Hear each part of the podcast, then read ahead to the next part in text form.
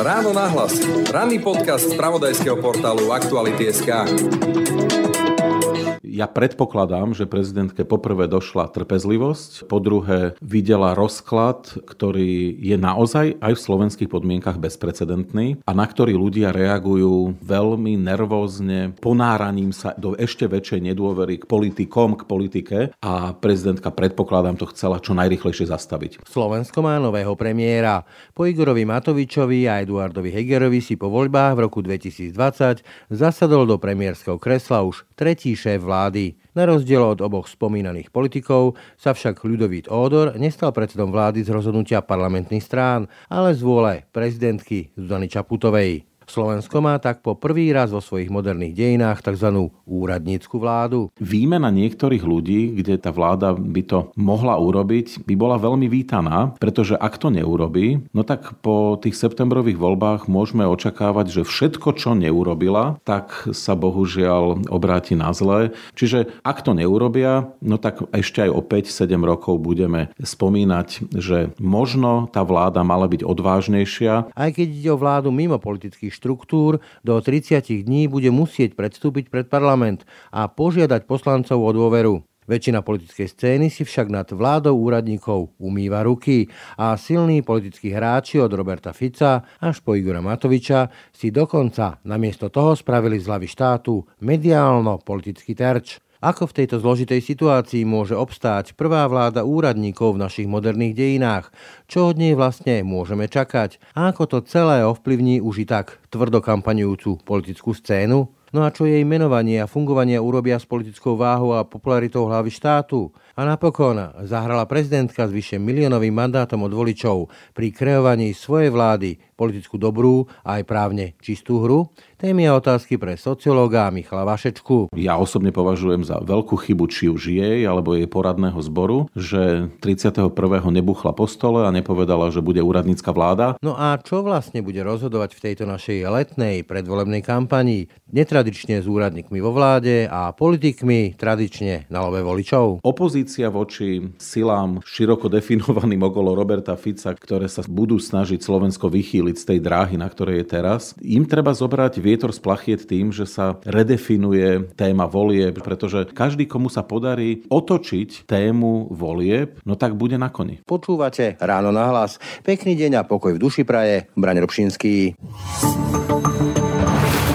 Je pondelok 15. mája a Slovensko má novú vládu. Predsedom vlády sa stal viceguvernér, doteraz viceguvernér Národnej banky Slovenska Ľudovít Odor. Aké konsekvencie to bude mať, čo sa od nej dá očakávať, ako na to zareaguje politická scéna, ale aj spoločnosť. Budem hovoriť so sociologom Michalom Vašečkom. Dobrý deň. Dobrý deň, prajem. Tak e, úradnícka vláda, vyhneme sa teraz takej tej otázke, ktorá sa tu už pretriesala, či to muselo byť alebo nemuselo byť. Podľa všetkého muselo byť, pretože Eduard Heger to tak viac menej vzdal ku koncu. Do hry vstúpila prezidentka. Moja tá prvá otázka znie, že ako podľa teba teda príjme verejnosť e, úradnícku vládu a či prezidentka zahrala tú hru dobre? Takto sú dve otázky. Ako to príjme verejnosť? No vzhľadom na to, aká je fragmentarizovaná slovenská spoločnosť, tak každý veľmi rozdielne. Tá skôr demokratická, západná, transatlantická časť spoločnosti to príjme veľmi dobre, s veľkými nádejami, pretože tá vláda nejakým spôsobom odzrkadluje aj ich túžby. Časť, ktorá je blízka tej opačnej strane, tá bude sledovať presne retoriku ľudí ako Robert Fico, pán Uhrík a tak ďalej. Čiže bude veľmi negativisticky orientovaná, budú predpokladám hovoriť o tom, že to je nelegitímna, nesvojprávna vláda, ktorá slúži nejakým cudzím záujmom.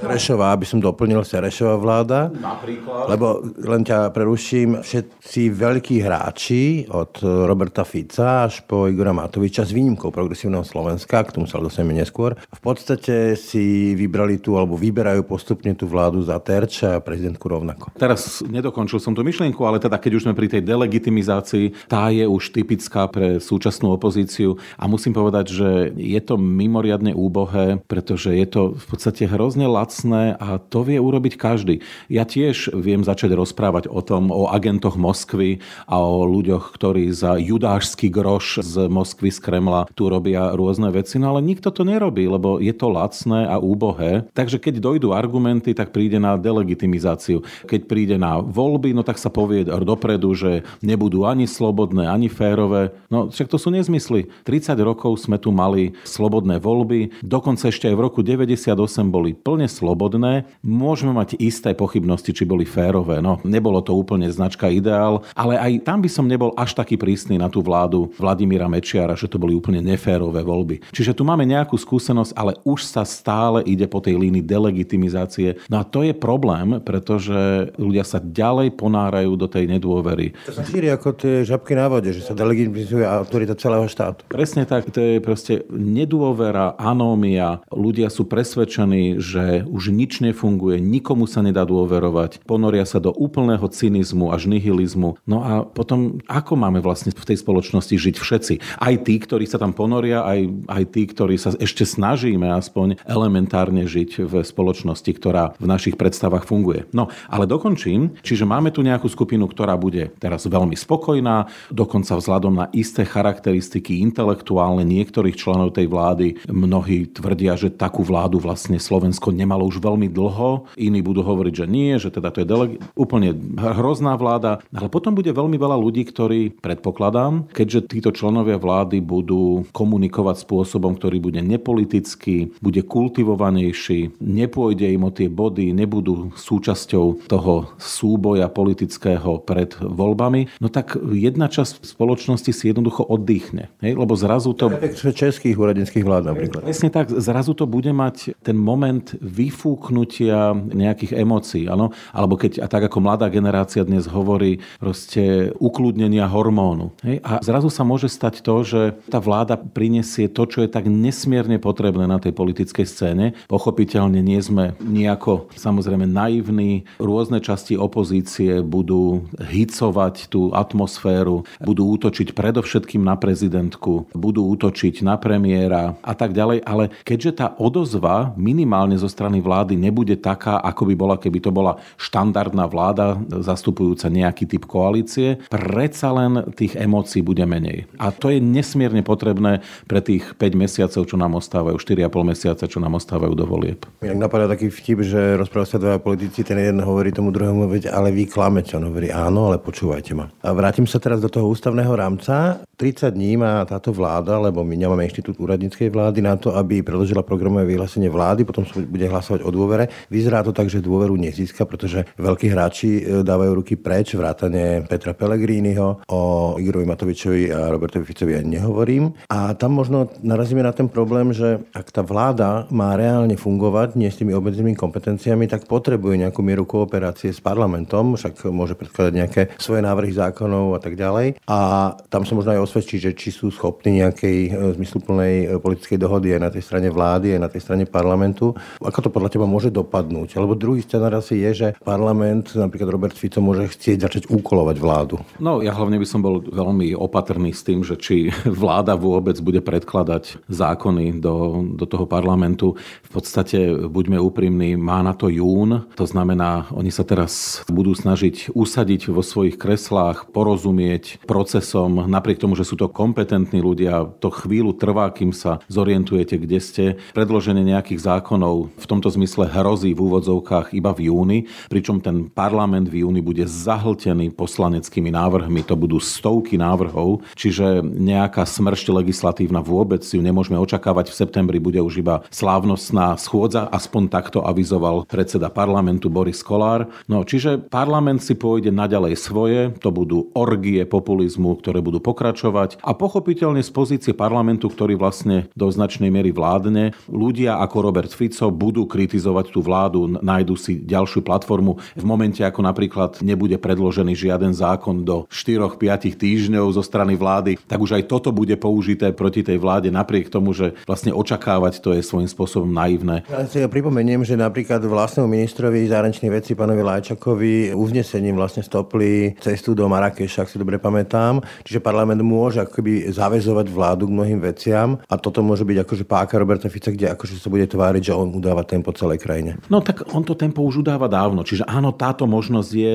budú sa snažiť do toho vstupovať a v podstate v podstate ingerovať do vládnutia, ale pozor, tam sú aj predsa ďalšie politické sily a je na nich, nakoľko to budú schopné zorganizovať. Lebo to treba obrátiť. Zdá sa v tejto chvíli, že kto vysiela signály, že by mohol podporiť tú vládu, je ten klub SAS v poriadku, no ale veď e, Saska a ďalší majú možnosť sa snažiť presvedčiť nejaké zvyšky Olano, demokratov a tak ďalej a pozbierať prípadne, prípadne dokonca pri nejakých ad hoc hlasovaniach aj poslancov hlasu, aby jednoducho tú snahu Roberta Fica, o ktorej vlastne, keďže už poznáme ten štýl politiky, tak hovoríme o tom s takou samozrejmosťou, že to tak bude. No ale to sa dá predsa obracať. Ak, ak to tak nebude, je to len ďalší dôkaz toho, ako, či chceme alebo nie, Robert Fico je natoľko zdatný technik moci, že aj s tými kartami, ktoré sú rozdané tak, že on vlastne ani zďaleka nemá väčšinu, dokonca ešte aj keď pozbiera všetkých spojencov, tak vie zahrať hru. Keď... Ako keby ju mal. Ako keby ju mal. No, no tak, ale to treba zase obrátiť. No tak ak teda Robert Fico toto dokáže, no nech to dokážu aj iní, keď sú takí presvedčení o tom, že toho Roberta Fica treba poraziť. My, ktorí ten široko definovaný demokratický tábor by sme chceli vidieť, aby nepustil Roberta Fica k moci, no tak samozrejme ale máme právo očakávať, že oni zahrajú rovnako kvalitnú hru ako Robert Fico. No áno, to ide o to ukázať verejnosti, že ten tábor anti-Fico tiež má svoje karty a svoje žetóny. Ale ešte jedna otázka k vláde. Aj keď bude vláda v poverení a nezíska dôveru, tak stále má v rukách veľké páky, čo sa týka napríklad celej tej verejnej správy. Už sa objavil návrh na výmenu riaditeľa SIE, sú tam ďalšie inštitúcie, celkom vplyvné od e, železníc e, jedných druhých až po diálničnú spoločnosť a tak ďalej. Mala by vláda, úradnícka vláda, teda bez politického mandátu, vstupovať do takýchto rozhodnutí a tým vlastne akoby ovplyvňovať veci verejné a zároveň vysielať nejaké signály? Veľmi ťažká otázka a ako v podstate si nezávidím, že na to vôbec musím odpovedať, pretože za štandardných okolností odpoveď je, nemala by to robiť. A všetci to veľmi dobre vieme. Úradnícka vláda by mala stabilizovať situáciu, predložiť rozpočet bez ohľadu na to, že či schválený bude alebo nie, to je úplne jedno. No a naozaj mala by kúriť, svietiť, mala by prípadne upratať niektoré veci, mala by prípadne strategicky navrhnúť, ako riešiť situáciu s tým, že nám pribudli úradníci za posledné 3 roky, pribudlo ich 9 tisíc. Máme príliš drahú, drahú obsluhu štátu. To sú veci, ktoré ale môžu priniesť veľmi zásadné plody do budúcna. Vymieňať ľudí v inštitúciách by v princípe nemala. No a teraz druhá odpoveď je, no ale my v štandardnej situácii nie sme. My sme dokonca od štandardnej situácie na míle vzdialení a v tomto zmysle výmena niektorých ľudí, kde tá vláda by to mohla urobiť, by bola veľmi vítaná, pretože ak to neurobí, no tak po tých septembrových voľbách môžeme očakávať, že všetko, čo neurobila, tak sa bohužiaľ obráti na zlé, pretože predstava, že ľudia, ktorí tam teraz prišli, že by, no nemyslím tých istých, ale vôbec tento typ ľudí, že by tam mohli byť aj po septembrových voľbách je dnes úplne iluzórny. Áno?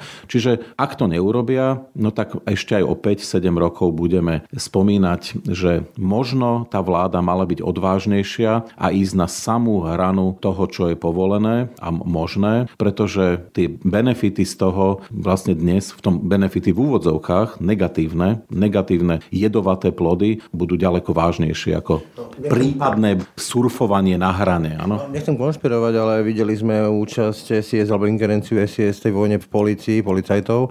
Blížia sa voľby a tiež môžu vzniknúť rôzne pochybnosti potom. Ale poďme teraz k tomu druhému brehu tej úradníckej vlády, teda k samotnej prezidentke, ktorá stojí za touto vládou. Je to de facto jej vláda, lebo je to jej rozhodnutie. A tam opäť sú rôzne typy pochybností, že od takých tých protokolárnych de facto podľa mňa, že či mala ona vyberať ministrov alebo pán Odor mal vyberať ministrov až po to, že či bolo vhodné, aby rozhodla ona sama bez konzultácie, predchodzej konzultácie s politickými stranami.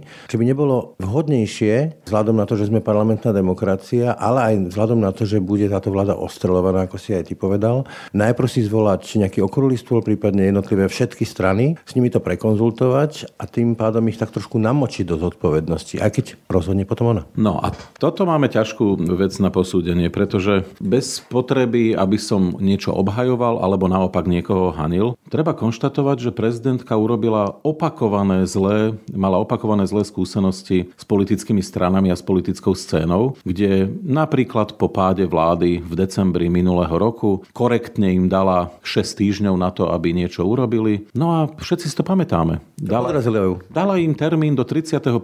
januára a ráno 31. januára dohodnuté nebolo nič. Áno, čiže 6 týždňov sa dialo, vlastne nevieme vôbec čo, asi boli lyžovať, e, užívali si rodiny, to je veľmi pekné, záslužné, no len vlastne nevyužili ten ústretový krok, ktorý dostali na to, aby, aby jednali, napríklad aj s prezidentkou. Nebrali ju vážne. Nebrali ju vážne a preto ja osobne považujem za veľkú chybu, či už jej alebo jej poradného zboru, že 31. nebuchla po stole a nepovedala, že bude úradnícka vláda.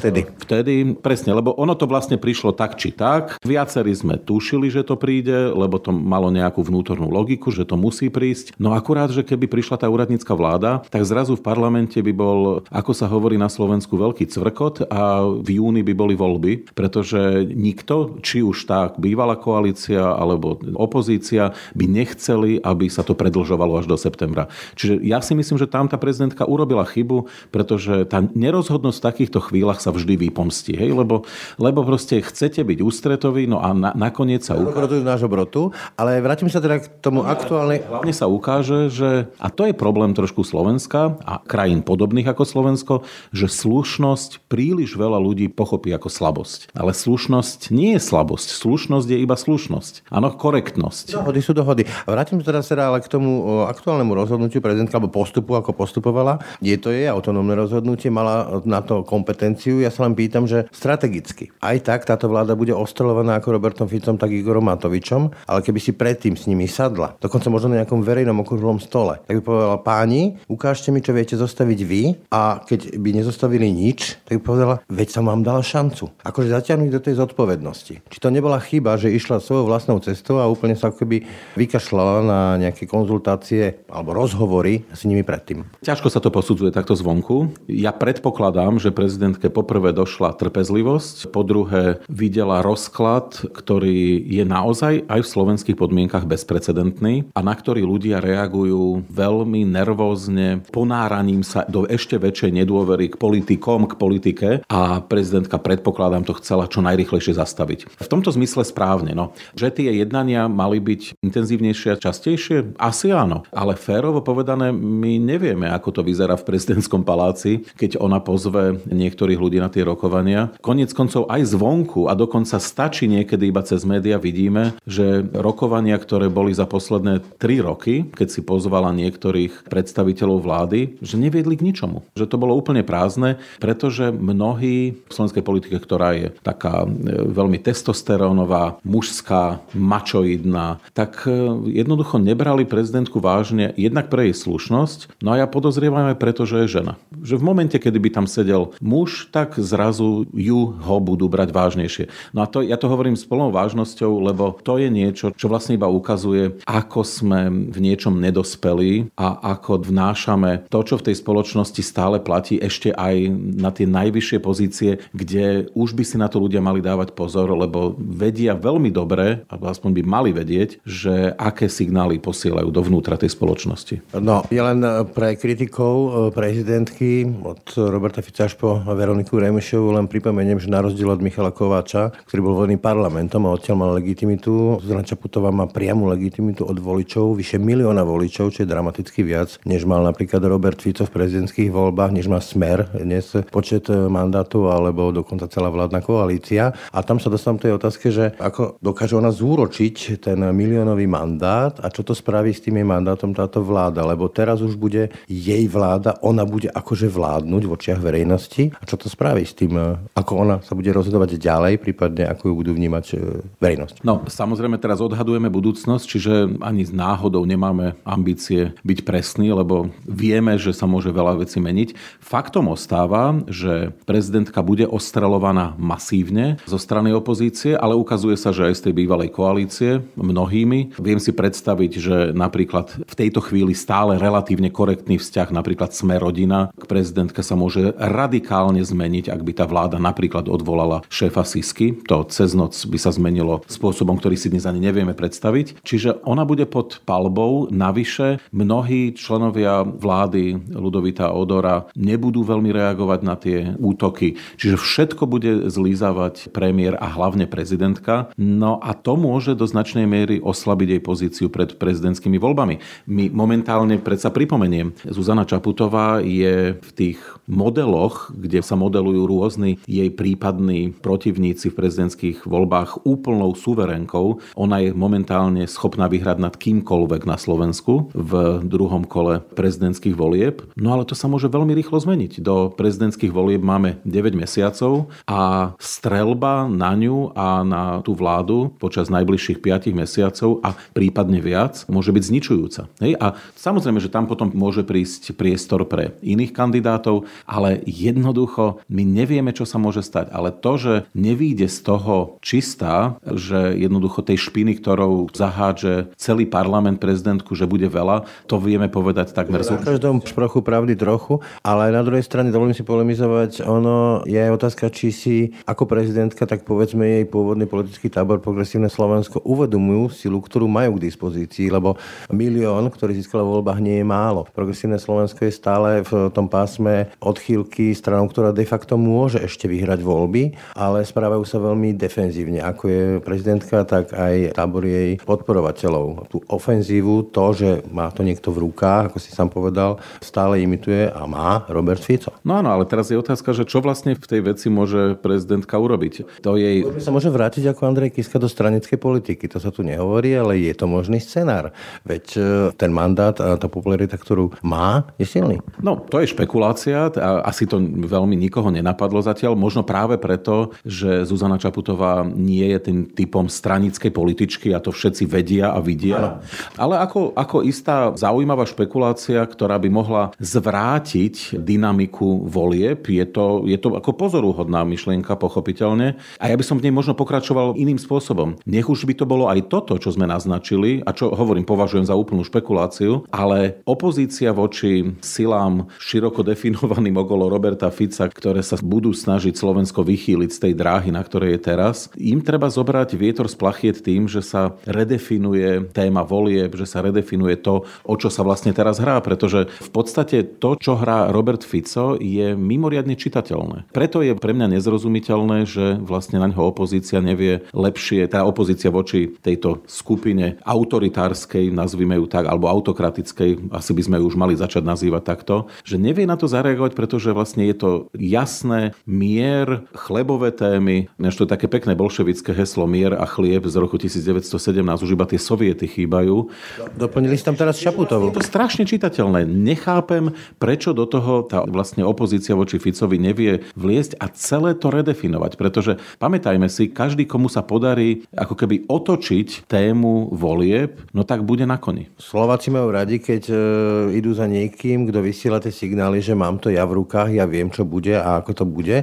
Čiže nejaký ten alfa samčí signál, ten vysiela Robert Fico. To je moja otázka, že vlastne kam sa až e, tá téma volieb môže dostať, lebo ten Robert Fico si to tvoje heslo chlieb a mier už ho predefinoval aj na Slovensko Čaputovej, to ich, to Sorošovské a to naše slovenské, ja neviem ešte aké svojstojné. A na druhej strane tu máme Igora Matoviča, ktorý sa tvári, že včera spadol z Marsu a vládol tu niekto úplne iný. A Boris Kolár chce slubovať bývanie, ktoré sluboval pred 4 rokmi. Kam sa to ešte môže zvrátiť e, tá téma volieb a čo sa ešte môžeme dočkať? No tak na tým uvažujú viacerí. To, čo môže tému volieb zvrátiť e, z večera na ráno, je čierna labuť. Hej? Alebo, alebo naopak biela. Predstavme si to, že Ukrajina náhle bude mimoriadne úspešná počas tohto leta a v Rusku sa stane niečo zásadné. Niečo zásadné, ohrozenie pozície Vladimíra Putina. No tak to samozrejme v nejakom, nejakým spôsobom nahráva tým proatlantickým západným silám.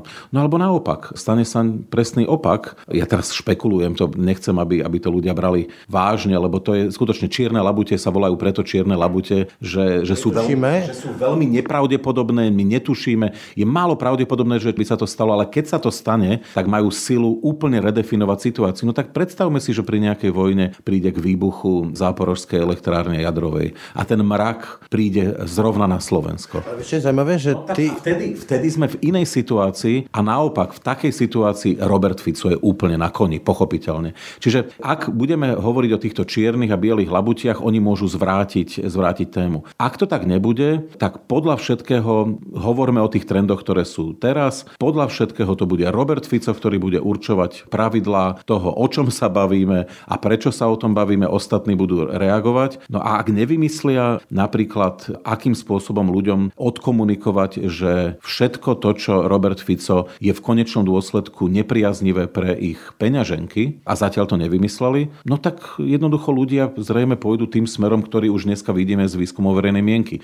Podľa mňa toto je kľúčové zadanie pre celú proti Ficovskú a protifašistickú koalíciu, nech už ich tam zoberieme kohokoľvek, presvedčiť ľudí o tom, čo je samozrejme dokázateľné veľmi ľahko, že prípadné víťazstvo týchto síl ficovských znamená potenciálne pokles životnej úrovne v nejakej dohľadnej dobe. Treba pripomenúť, máme takmer najohrozenejšie verejné financie. To ľudia ešte stále, možno nie všetci, by som povedal, spracovali, že ak nastavíme veľmi dramatické šetriace opatrenia, na tom sa zhodujú všetci ekonomovia a dnes je taký aj premiér novovymenovaný, ak nastavíme veľmi dobre tie opatrenia, tak mali by sme sa nad 2% deficit dostať v roku 2027. Čiže ak všetko pôjde, ak do toho dobre nastavíme, vytrváme v tom a bude to trvať 4 roky, tak sme zvrátili trendy a budeme krajinou, ktorá nebude mať ohrozené verejné financie. No tak už teraz, keď som to povedal, tak som sa usmial, že no, ja ťa do... nie je úplne sedieť. Ja ťa doplním.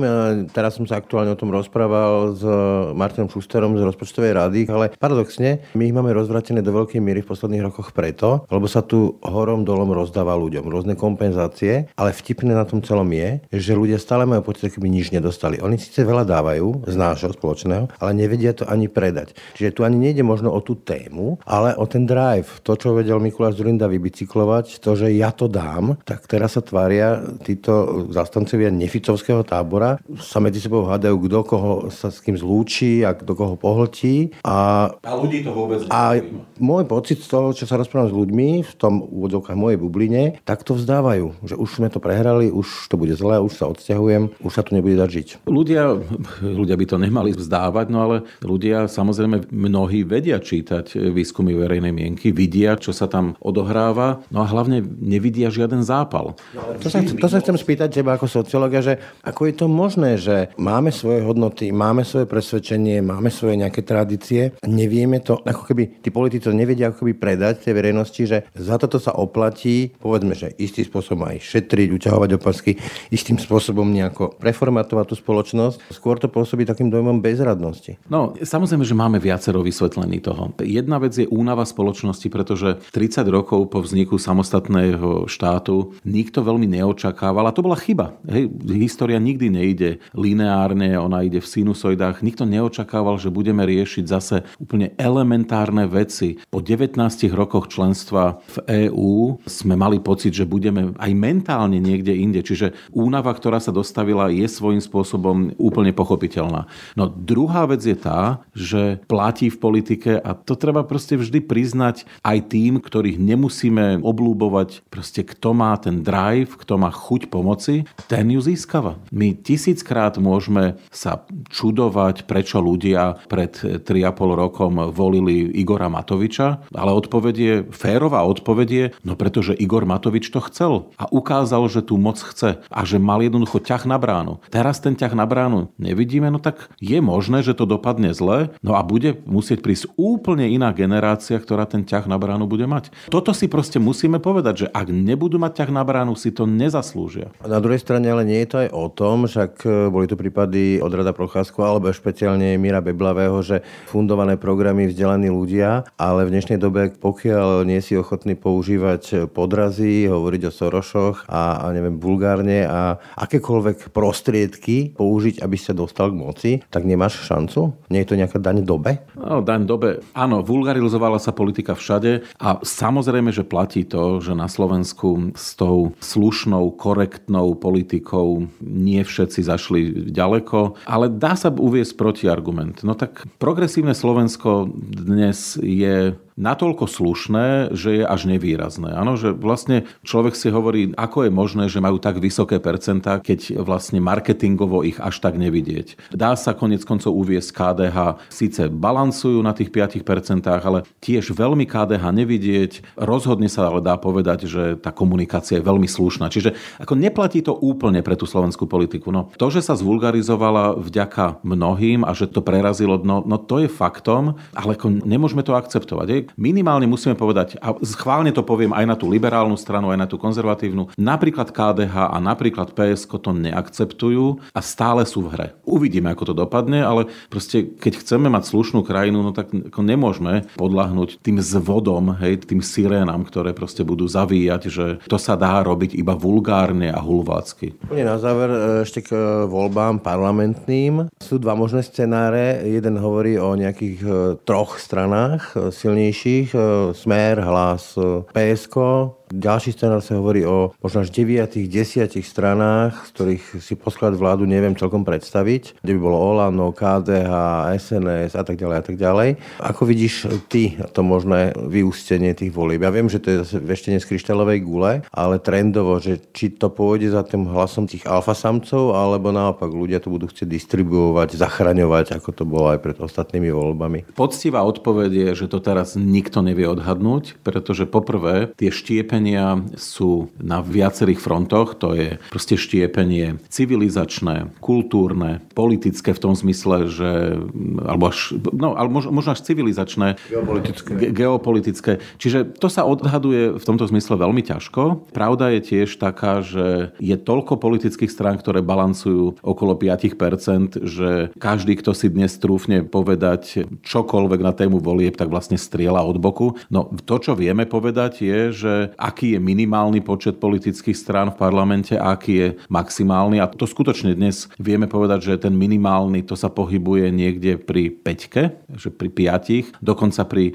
no 4 asi nie, ako je aj taká varianta, že 4, ale tá je veľmi nepravdepodobná od 4 až teoreticky po 10. No a keď máme tento rozptyl, tak vlastne ako nevieme o tom výsledku povedať nič. Ja skôr očakávam, že dospejeme do štádia, kedy sa bude prerozdeľovať pomerne veľmi veľa percent strán, ktoré sa nedostanú do parlamentu. To si myslím, že pri dnešnej situácii, ako sa nikto nevie dohodnúť s nikým a vlastne by si mali brať príklad z takých, ako je, ako je Andrej Danko, ktorý je schopný naberať všetky najbizarnejšie nacionalistické strany a dokonca aj snažiť sa dohodnúť s komunistickou stranou Slovenska. To je vlastne príklad zjednocovania a demokratické strany to z nejakých dôvodov nerobia. Čiže očakávam masívne prerozdeľovanie. No a tam je ten problém, čím viac sa bude prerozdeľovať, tým viac budú získavať tí silní. V tomto prípade silní sú Smer, Hlas a Progresívne Slovensko. Jednou vetou je možné dnes vylúčiť aj na základe teraz toho, čo si povedal, toho trendu nedohodnúť sa, hľadať rozdiely, nie to, čo nás spája.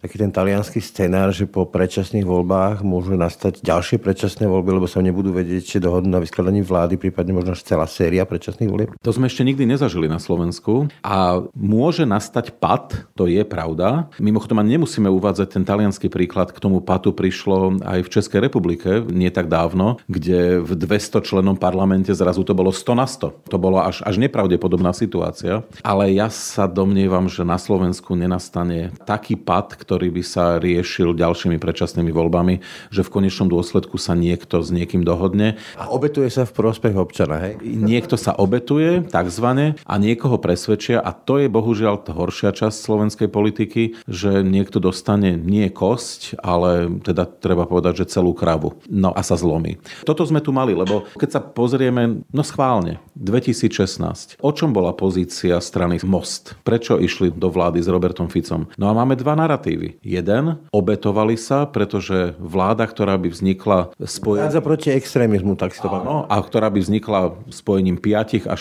6 strán, by bola vysoko nestabilná, pomerne rýchlo by padla a so Slovenskom by to dopadlo už už vtedy veľmi dramaticky, ale sme to iba preniesli v čase trošku dopredu. No ale potom je druhý narratív, že jednoducho Bela Bugár sa dohodol, alebo dokonca možno kto vie, že či on, alebo rôzni ľudia, ktorí stáli za mostom, sa dohodli s inými oligarchami, no a rozdelili si nejak svoje pole pôsobnosti. Ja sa domnievam, že platia obidva narratívy. Že to nie je tak, že jedno alebo druhé, ale že vlastne sú tam obidva. No a presne to isté sa môže stať teraz. Tak sa necháme prekvapiť. Ďakujem za rozhovor e, Michalovi Vašečkovi, sociologovi. Ďakujem. Ďakujem pekne. Počúvate podcast Ráno na hlas. Tak a to už je z dnešného rána na hlas skutočne všetko. Pekný deň a pokoj v duši praje. Braň Robšinský. Všetky podcasty z pravodajského portálu Aktuality.sk nájdete na Spotify a v ďalších podcastových aplikáciách.